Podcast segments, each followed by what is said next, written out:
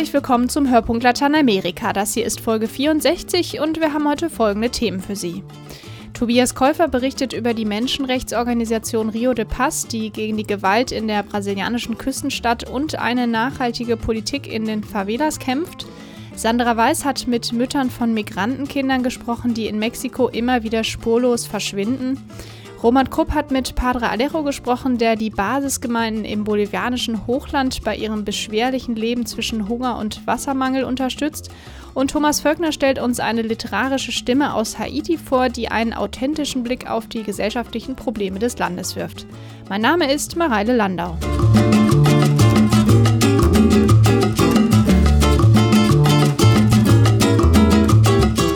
Bewegung der Menschenrechtsorganisation Rio de Paz gewinnt seit Jahren an Bedeutung. Sie kämpft gegen die Gewalt in Rio de Janeiro und für eine nachhaltige Politik in den Favelas.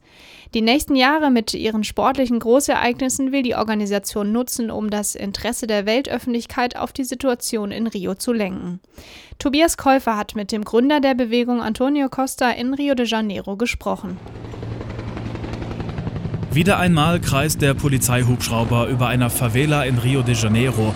Schwer bewaffnet verschaffen sich die Sicherheitskräfte Zugang zu den Armenvierteln. Eine Favela nach der anderen wurde in den vergangenen Jahren von kriminellen Banden gesichert, so nennen es die Behörden im offiziellen Sprachgebrauch. Die Polizeikräfte vertreiben die Drogengangs, die sich ihrerseits wieder in anderen Stadtvierteln fernab von Rios Vorzeigestränden eine neue Heimat suchen.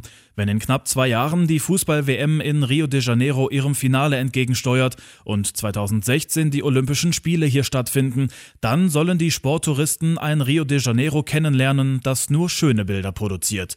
Der Theologe Antonio Costa ist einer der schärfsten Kritiker der aktuellen Polizeiaktionen. Der 50 Jahre alte Brasilianer hat die Menschenrechtsorganisation Rio de Paz gegründet, die dafür kämpft, die Gewalt zu reduzieren und das Schicksal zahlreicher Vermisster in der künftigen Olympiastadt aufzuklären. Vor sechs Jahren hat den Lutheraner ein Schlüsselerlebnis dazu bewogen, seinen Beruf aufzugeben und sich fortan für die Menschenrechte einzusetzen. Am 28. Dezember 2006 hat die Drogenmafia in Rio de Janeiro 19 Menschen an nur einem Tag ermordet. Elf von ihnen verbrannten in einem Bus. An diesem Tag habe ich mich entschieden, auf die Straße zu gehen. Doch es war nicht immer leicht, Mitstreiter zu finden, die bereit waren, sich öffentlich zu engagieren. Wir haben keine Kultur eines öffentlichen Engagements, deshalb habe ich mich entschieden, mit schockierenden Bildern zu arbeiten. Im März 2007 haben wir auf dem berühmtesten Strand Brasiliens, direkt vor dem Luxushotel Copacabana Palace, einen Friedhof mit 700 schwarzen Kreuzen im Stil der Soldatenfriedhöfe der Normandie aufgebaut, um auf die vielen Gewaltopfer in Rio de Janeiro aufmerksam zu machen. Das war etwas ganz Neues für Brasilien. Alle Medien haben darüber berichtet. An diesem Tag war unsere Bewegung geboren.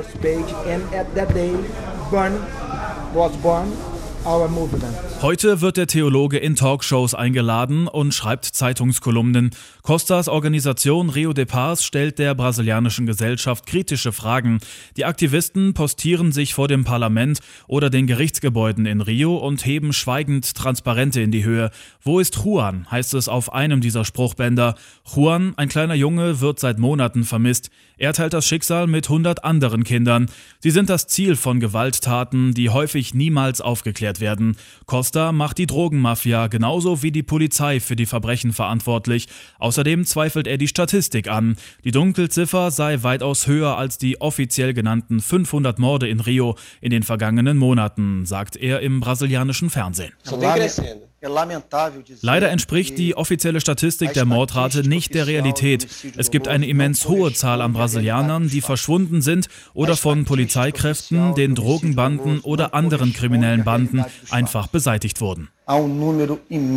In einer der gefährlichsten Favelas der Stadt, dem sogenannten Gaza-Streifen, hat Rio de Paz seit etwa drei Jahren ihr Hauptquartier aufgeschlagen.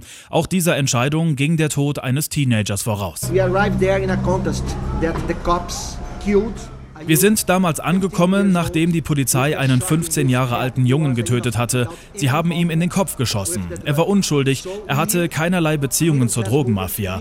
Als wir, eine Bewegung der Mittelschicht, in die Favela einzogen, um uns auf die Seite der Armen zu stellen und gegen die Gewalt der Spezialeinheiten der Polizei zu demonstrieren, gingen in dem Armenviertel alle Türen für uns auf. Sie haben uns willkommen geheißen. Seitdem haben wir diesen Ort nicht mehr verlassen. And from that day we never Rio de Paz hat einen Forderungskatalog erarbeitet, mit dessen Hilfe soll die Gewalt spürbar reduziert werden. Unser Hauptziel ist, die Mordrate zu senken. Wenn die Regierung unsere fünf Forderungen umsetzt, könnten tausende Menschenleben gerettet werden. Erstens eine Polizeireform. Zweitens die Zustände in den Justizvollzugsanstalten verbessern. Drittens alle Bundesstaaten in Brasilien müssen sich verpflichten, die Mordrate senken zu wollen. Viertens transparente Fahndungsmethoden Methoden. Wir wollen wissen, wie viele Menschen wirklich ermordet werden und wir wollen wissen, warum so viele Menschen verschwinden. Fünftens braucht es ein nachhaltiges Politikkonzept für die Armenviertel Brasiliens. Während der sportlichen Großereignisse in den nächsten Jahren will Costa die Präsenz der internationalen Journalisten nutzen, um auf die Situation in Rio de Janeiro aufmerksam zu machen. Dass sich am Schicksal der ärmsten Bewohner Rios etwas ändern wird, glaubt er allerdings nicht. I'm proud to see the Olympic Games uh, making my city. Ich bin sehr stolz, dass die Olympischen Spiele in Rio stattfinden werden. Ich bin hier geboren, ich liebe diese Stadt. Für die Menschen aus der Mittelschicht wie mich ist das wunderbar zu sehen, was sich alles verändert. Aber ich kann nicht erkennen, wie die armen Menschen in all diese Pläne integriert werden. Über die Menschenrechtsorganisation Rio de Paz berichtete Tobias Käufer.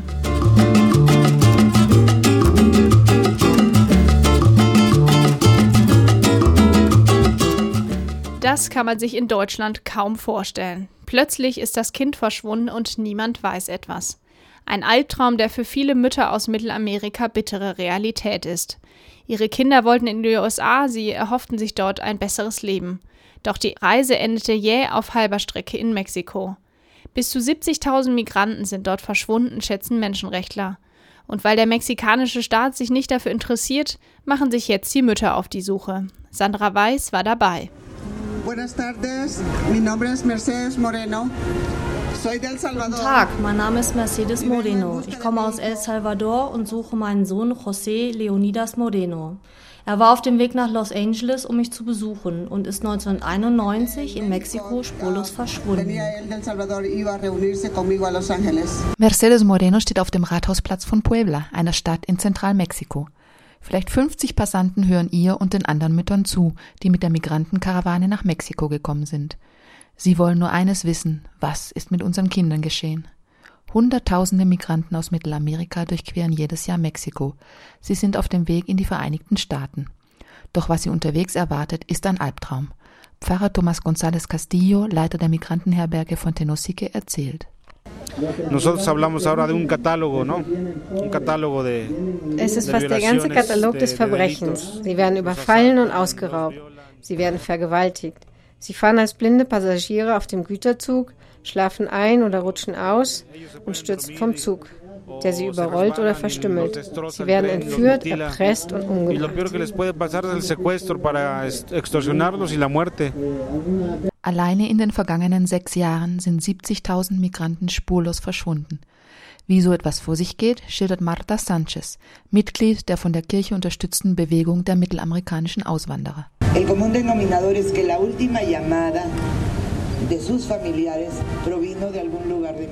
es passiert immer nach einem ähnlichen Schema. Der letzte Anruf bei den Verwandten kommt aus Mexiko und die Migranten erzählen immer das Gleiche. Ich wurde überfallen, sie haben mir alles weggenommen, Dokumente, Geld. Ich habe nichts mehr. Schicke mir Geld, damit sie mich freilassen. In jeder Unterkunft hören wir diese Geschichten. Wir sind zu fünft losgezogen und nur drei sind hier angekommen, weil die anderen beiden entführt wurden. Ganz Mexiko ist ein Migrantenfriedhof y que nos dicen, todo México es un cementerio de migrantes. Migranten sind leichte Opfer. Sie sind arm und schutzlos. Sie haben keine Rechte, weil sie illegal in Mexiko eingereist sind. Sie haben keine Lobby. Nicht nur von Kriminellen geht Gefahr aus, sondern auch mexikanische Polizisten und Funktionäre sind oft Teil der Verbrecherbanden. 2011 gelang Menschenrechtsorganisationen und kirchlichen Einrichtungen ein großer Erfolg. Das neue Migrantengesetz wurde verabschiedet. Migration ist nun kein Gesetzesverstoß mehr und die Behörden müssen die Grundrechte der Migranten respektieren. Doch die kriminellen Banden entführen und morden weiter und es ist sehr schwer, sie gerichtlich zu verfolgen, wie Eduardo García Rodríguez von Amnesty Mexico erzählt. Eh, es muy difícil llegar a juzgar una desaparición forzada porque como tal el sistema mexicano de justicia está diseñado para que sea la persona que Es ist sehr schwierig, Verschwinden lassen gerichtlich zu verfolgen, denn gemäß der mexikanischen Gesetze muss der von einer Straftat Betroffene selbst Anzeige erstatten. Das geht natürlich nicht, wenn jemand verschwunden ist. Wir müssen daher andere Möglichkeiten finden. Wenn wir zum Beispiel die Leichen der Verschwundenen finden, dann haben wir einen Beweis und ein Delikt, das man anzeigen kann.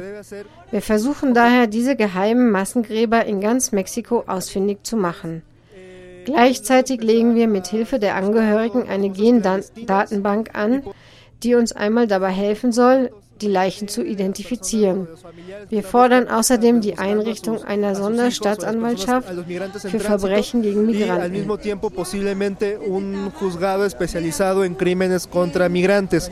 Bis diese Vorhaben umgesetzt sind, kann noch einige Zeit vergehen. Bis dahin hoffen die Mütter auf das Mitgefühl. Am Ende der Veranstaltung breiten sie die Fotos ihrer Kinder auf den Pflastersteinen aus. Sie fordern die Passanten auf, näher zu treten. Vielleicht, so hoffen die Mütter, erkennen sie ja den einen oder anderen wieder. E.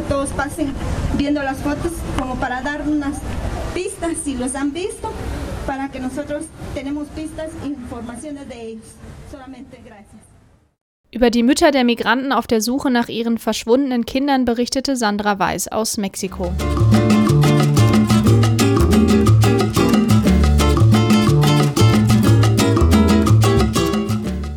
Pater Axel Gerling ist Initiator und langjähriger Begleiter der Basisgemeinden in den bolivianischen Hochanden. Das Leben dort in 4000 Metern Höhe ist beschwerlich. Damit niemand mehr von der Hand in den Mund leben muss, ist die Verbesserung der landwirtschaftlichen Erträge das größte Anliegen der Gemeindegruppen. Das größte Problem ist der Wassermangel, denn es regnet nur zwei Monate im Jahr. Die Kraft dazu schöpfen die Menschen aus ihrem Glauben und aus der Bibel, berichtet der aus Deutschland stammende Pfarrer im Gespräch mit einem Kollegen Roman Krupp. Axel Gerling, Padre Alejo. Sie leben jetzt seit 40 Jahren in Bolivien. Sie sind Würzburger Diözesanpriester und sind 1973 über den damaligen Vorsitzenden von Advenia, damals noch Prälat Stehle, ausgesandt worden nach Bolivien. Seit 33 Jahren sind Sie jetzt in denselben Verein. Was sind das für Gemeinden? Das sind zwei Pfarreien, Jesus de Challa und Cristo de Ramadas. Eine hat 40 Gemeinden und die andere hat 25 Gemeinden. Im Hochland zwischen Cochabamba und La Paz, 4000 Meter Höhe. Eine Pfarrei ist nur Aymara und eine Pfarrei nur Quechua.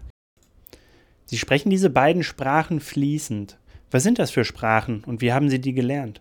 Quechua ist sehr schwierig gewesen, weil es die erste Sprache war. Es waren also ungefähr sieben Monate im Sprachlabor und so weiter. Das ist eine ganz andere Sprache, aber ist wesentlich leichter als Chinesisch, nehme ich an. weil es dieselbe äh, Schriftsprache ist und hat aber nichts zu tun mit Deutsch und auch nichts mit Spanisch. Und Aymar habe ich dann danach gelernt. Äh, das ist dies äh, eh sehr kultural ist, also dem Deutschen ein bisschen ähnlicher. Während das Quechua ist sehr äh, weich. Sie kommen also als Fidei Donum-Priester aus Deutschland in die argentinischen Hochanden, um dort im Bereich der Pastoral tätig zu sein und treffen auf Menschen, die ausnahmslos von der Landwirtschaft leben. Wie bringt man das zusammen? Es ist sehr gut, diese zwei Punkte, die sind verbunden aus ganz einfachen Gründen. Ich bin dorthin und habe vorgefunden eine Pfarrei mit Landwirten oder Bauern hundertprozentig. Also alle. Es gibt kein, und ein paar Lehrer noch. Es war also eine äh, Gemeinde, eine Landgemeinde. Also muss die Pastoral Landpastoral sein. Hm? Und bei, den, bei der Landpastoral kommt dazu, die Leute leben von der Erde und äh, ich predige vom Himmel. Das muss man verbinden. Und da, wie kann man das verbinden? Indem man die, die Produktivität der Erde verbessert, weil sie ja äh, äh, nach den herkömmlichen Maßstäben arm sind. Und an sich darf ein Bauer nicht arm sein, weil durch die Arbeit des Bauern oder des Landwirts wird die Welt ernährt. Also muss er, ich habe immer gesagt, ein Bauer muss gut genährt sein, ein schönes Haus haben, Feste feiern können und von der Arbeit leben. Und das hatten wir dann äh, von Anfang an angefangen mit äh, äh, landwirtschaftlichen Projekten. Und das andere, die Basisgemeinden, das war auch eine logische Folgerung dessen, was ich vorgefunden habe. 80 Gemeinden kann ein Pfarrer nicht, er kann keine 80 Gemeinden äh, Gottesdienst halten. 80 Gemeinden und nur ein Priester, das klingt schwer realisierbar. Wie weit sind denn da die Wege? Was, was legen Sie denn da zurück? Mit dem Chip heutzutage gibt es mehr, übrigens auch von Adveniat, also man muss da immer danken, Adveniat, dass sie uns unterstützen. Mit dem Chip äh, vier Stunden in eine Richtung und drei Stunden in die andere. Man muss sagen, diese 80 Gemeinden sind sehr verteilt in 4000 Meter Höhe, das sind die Aymaras, und in 3000 Meter im Tiefland, für uns Tiefland, sind die Quechuas. Und man kann also, und wenn ich jetzt nur, wenn ich mich verausgabe oder wie ein Fallschirmspringer, hier in ein Dorf gehe, schnell die Messe, dann mit dem Chip woanders, dann wieder woanders, da komme ich vielleicht auf drei, aber nicht auf 80. Also braucht man Katechisten, braucht man ständige Diakone und braucht äh, Kommunionhelfer und, und dann haben wir angefangen mit den Basisgemeinden. Das habe ich vom, vom ersten Tag habe ich gesagt, in Südamerika oder in meiner Pfarrei oder in Bolivien ist die einzige Lösung des äh, pastoralen Problems, dass jede Gemeinde ihre Struktur hat und der Gemeindevorsteher muss ausgebildet werden und er kennt auch die Leute besser als ich, weil ich aus einer anderen Kultur komme. Aus dem Nichts eine Gruppe von Wortgottesdienstleistern und Katechisten auf die Beine zu stellen, Klingt nach sehr viel Arbeit. Wie geht man sowas an? Damals war der Schritt sehr groß, aber alles Neue ist ja am Anfang glänzt. Und die Leute waren begeistert und gesagt, was, wir dürfen am Altar stehen und, und dürfen die aus der Bibel vorlesen. Ich gesagt, ja, das müsst ihr aber erst einmal lesen lernen, weil in Quechua zu lesen, ist eine Umschrift, ist sehr schwierig. Und da sind sehr viele zu uns gekommen. Wir hatten also eine große Anziehungskraft. Ich habe auch die Art, Leute wegen anzuziehen, dass es alle kommen, das war also was Neues. Und dann sind die gewachsen, ich meine, mit 33 Jahren dort. Das heißt also, wenn jetzt nichts wäre, dann wäre ich ja wirklich umsonst gewesen. Wie ist das heute mit den jungen Leuten? Lernen die neben dem Spanischen auch noch die indigene Sprache jeweils? Äh, es ist jetzt, seit die neue Regierung da ist, wird ja auch die Erziehung, heißt bilingue, also beide Sprachen. Und da lernen sie schon in der Volksschule auch ihre Sprache mit, den Umla mit, den, mit der Umschreibung der Sprache zu lesen. Da kommen da auch Probleme dazu. Sie wollen ja nicht zeigen, dass sie Quechua sind. Ne? Man, will ja, man will ja Spanisch können. Ne? Also da sind auch kulturelle ähm, Schwierigkeiten dabei. Aber in ihrer Gemeinde lesen sie natürlich. Viele junge Menschen zieht es dennoch weg vom Land in die Großstadt. Ist das auch bei Ihnen ein Thema? Da haben Sie gerade den Finger in die Wunde gelegt. Ne? Wie kann man es machen, dass das Land attraktiv bleibt? Weil wenn die in die Stadt gehen, äh, landen sie ja in den, in den armen Vorvierteln und leben dort also ärmer als daheim. Das heißt, es ist auch eine Frage des Geldes. Das Land wirft zu wenig ab für die Familien. Was kann man da tun? Ein Beispiel. Wir haben versucht, also, dass sie mehr Einnahmen haben. Ne? Das war ja die Frage. Zum Beispiel durch den Bau von Terrassen und Wasserspeichern und Bodenschutzarbeit, also den Boden zu verbessern durch Kompostierung und durch das Ganze, ist die Ernte äh, viel besser ausgefallen. Ich weiß selbst von einer Gemeinde, wo ich also habe ich gedacht, das will ich mal probieren, wie das ist. Da bin ich also vor, sag mal, vor 25 Jahren, haben die von einem Zentner Kartoffeln nochmal einen Zentner geerntet. Und durch die Bodenschutzarbeiten und durch die Terrassenarbeit äh, ist es also von, aus einem Zentner zunächst 12, 17, 25. Und dann bleibt es natürlich stehen. Ne? Und dann habe ich gefragt, hier in Deutschland, bei mir in Würzburg, in einer Gemeinde, die haben es also 1 zu 50. Aber alles mit, äh, mit chemischen Mitteln und die halten nur einen Monat, die Kartoffeln. Bei uns halten sie acht Monate. Und das, haben wir, und das wurde dann verkauft, die Kartoffeln. Also das, dieses Beispiel, der Bauer ist also aus dieser Armutsfalle heraus. Ja, aber das ist nicht attraktiv für einen jungen Menschen. Ne? Weil er muss ja mehr arbeiten, er muss die Terrassen bauen, er muss den Kompost machen, er muss zu Versammlungen gehen, Fortbildung und vor allem ist es ja schmutzige Arbeit. Während wenn du Taxifahrer bist, machst du die Hände nicht schmutzig. Sind ja viele aus meiner Pfarrei sind, sind Taxifahrer. Ne?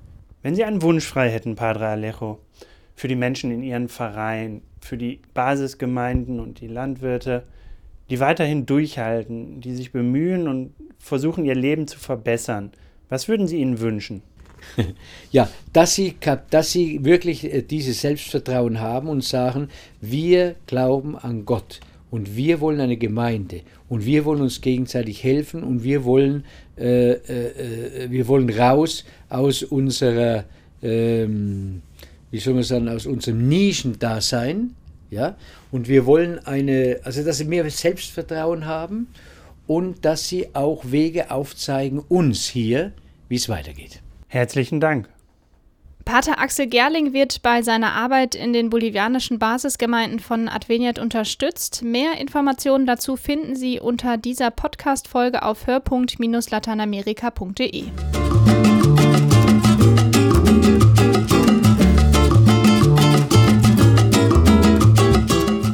Über das Leben in Haiti erfahren wir meistens von Projektmitarbeitern oder Journalisten, die dort arbeiten und die dabei immer den Blick des Außenstehenden haben. Mein Kollege Thomas Völkner stellt Ihnen jetzt eine der wenigen literarischen Stimmen aus Haiti vor, die in deutscher Übersetzung zu lesen sind und durch die man einen authentischen Blick auf die gesellschaftlichen Probleme des Landes erhalten kann. Lucien Saint-Hilaire, die Hauptfigur des vor kurzem veröffentlichten haitianischen Romans mit dem Titel Jahrestag, teilt seinen Lesern gleich zu Beginn sein Scheitern mit. Er lässt durchblicken, dass er im Laufe der Demonstration für mehr Demokratie, zu der er unterwegs ist, ums Leben kommen wird. Hier ein Zitat aus dem Text. Am Vortag hatte der Student erwogen, sich die Waffe seines Bruders auszuleihen. Es war jedoch angeordnet worden, unbewaffnet zu kommen, und er hielt sich weder für intelligent noch für wichtig genug, um den Anordnungen zuwiderzuhandeln auch wenn er es dumm fand, mit leeren Händen und unverhüllten Gesichtern hinzugehen und ihre Schlacht mit dem Stoff ihrer Transparente und der Tinte ihres Slogans zu schlagen, während die anderen mit ihren Schildern, ihren Maschinenpistolen und ihren Kapuzen wohlgeordnet in ihren Polizeibussen saßen. Zitat Ende. Was bis dahin alles geschieht, rekapituliert der Student Lucien mit großer Genauigkeit, beinahe Minute für Minute. Er bleibt dabei keineswegs auf der Ebene der Fakten, sondern gibt Gespräche wieder, denkt über die Vorgeschichten der Begegnungen nach, blickt in den Abgrund der sozialen und politischen Probleme seines Heimatlandes. Es ist Anfang 2004, also genau 200 Jahre nach Erklärung der Unabhängigkeit. Die Leser verfolgen die Gedankengänge des Romanhelden, seine innere Zwiesprache mit seiner Mutter Ernestine, mit seinem kleinen Bruder, der sich als Krimineller verdingt, mit Freunden, Nachbarn und imaginierten Personen. Was bei dem Wiedergegebenen wichtig ist, das sind nicht die eigentlichen Vorgänge, sondern die dazugehörige Reflexion. Lucien liefert eine Momentaufnahme, die viel Erhellendes über das Leben in Haiti enthält. Erfahrene Enttäuschung, Zweifel hochgehaltene Hoffnung. Noch ein kurzer Textauszug. Unterwegs diskutieren sie über die Slogans, die Parolen, die Route der Demonstration. Der Student hört nicht wirklich hin. Hinter den Stimmen hört er vor allem die Angst. Auch seine Kameraden hören nicht hin. Sie wissen, dass sie recht haben, dass das Schicksal ein Luxus ist, den sie sich nicht leisten können, dass sie dieses Risiko eingehen müssen, wenn sie Menschen sein wollen. Ende des Zitats. Autor von Luciens Countdown vom Aufstehen bis zum Moment seines Todes ist der 1965 geborene Lionel Trujot, der als Universitätsdozent arbeitet und seit dem Jahrtausendwechsel mehrere Romane und Lyrikbände veröffentlicht hat. Trujot sprach sich in der ersten Hälfte der Nullerjahre gegen das Regime des Präsidenten Jean-Bertrand Aristide aus. Sein kurzer, in der deutschen Übersetzung von Peter Trier gerade mal 93 Druckseiten starker Text Jahrestag liefert eine Vielzahl von Stimmen und Blickweisen auf das Geschehen. In Luciens Kopf streitet seine erblindete Mutter mit der Ausländerin, das heißt mit einer Mitarbeiterin einer Nichtregierungsorganisation, in die sich der junge Mann verliebt hat und die ihm vielleicht eine Flucht aus Haiti ermöglichen könnte. Der reiche Chirurg, dessen Sohn Lucien Nachhilfe erteilt, erkennt die sozialen Spannungen, glaubt aber, das persönlich Erreichte gegen die große Masse der Habenichtse verteidigen zu müssen.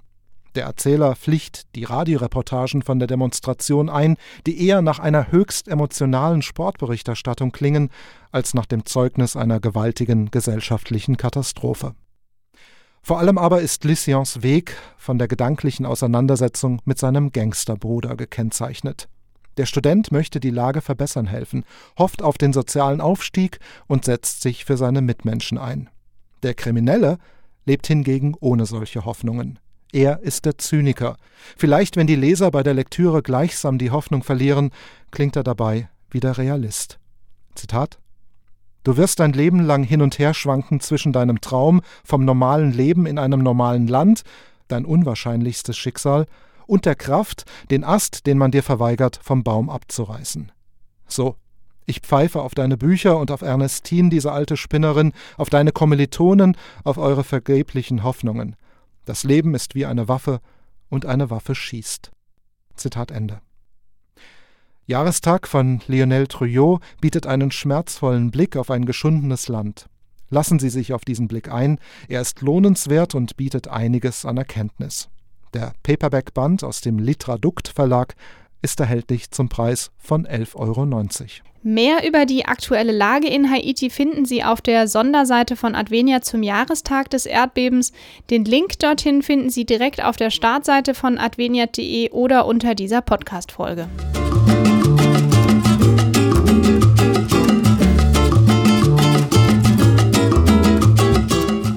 Das war der Hörpunkt Lateinamerika für dieses Mal. Vielen Dank an Tobias Käufer, Thomas Völkner, Sandra Weiß und Roman Krupp für ihre Mitarbeit.